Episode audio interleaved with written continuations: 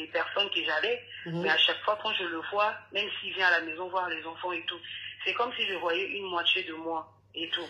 Attends ma chérie, attends, attends ma chérie, je vais récapituler parce que je comprends pas trop. Ça veut dire que tu es en plein divorce, c'est ça? Oui, oui. Tu as divorcé avec ton, ton mari, c'est-à-dire le père de tes enfants. Oui. Maintenant, quand il vient, il vient voir les enfants à la maison, quand il vient chercher les enfants, tu as encore les sentiments, ton cœur bat pour lui. Voilà, j'ai encore les sentiments pour lui et tout.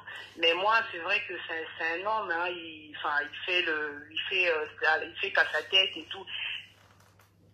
Mais vous êtes, mais vous, vous, vous, Allô, vous, allô vous avez divorcé là, c'est pourquoi? Oui, excusez-moi.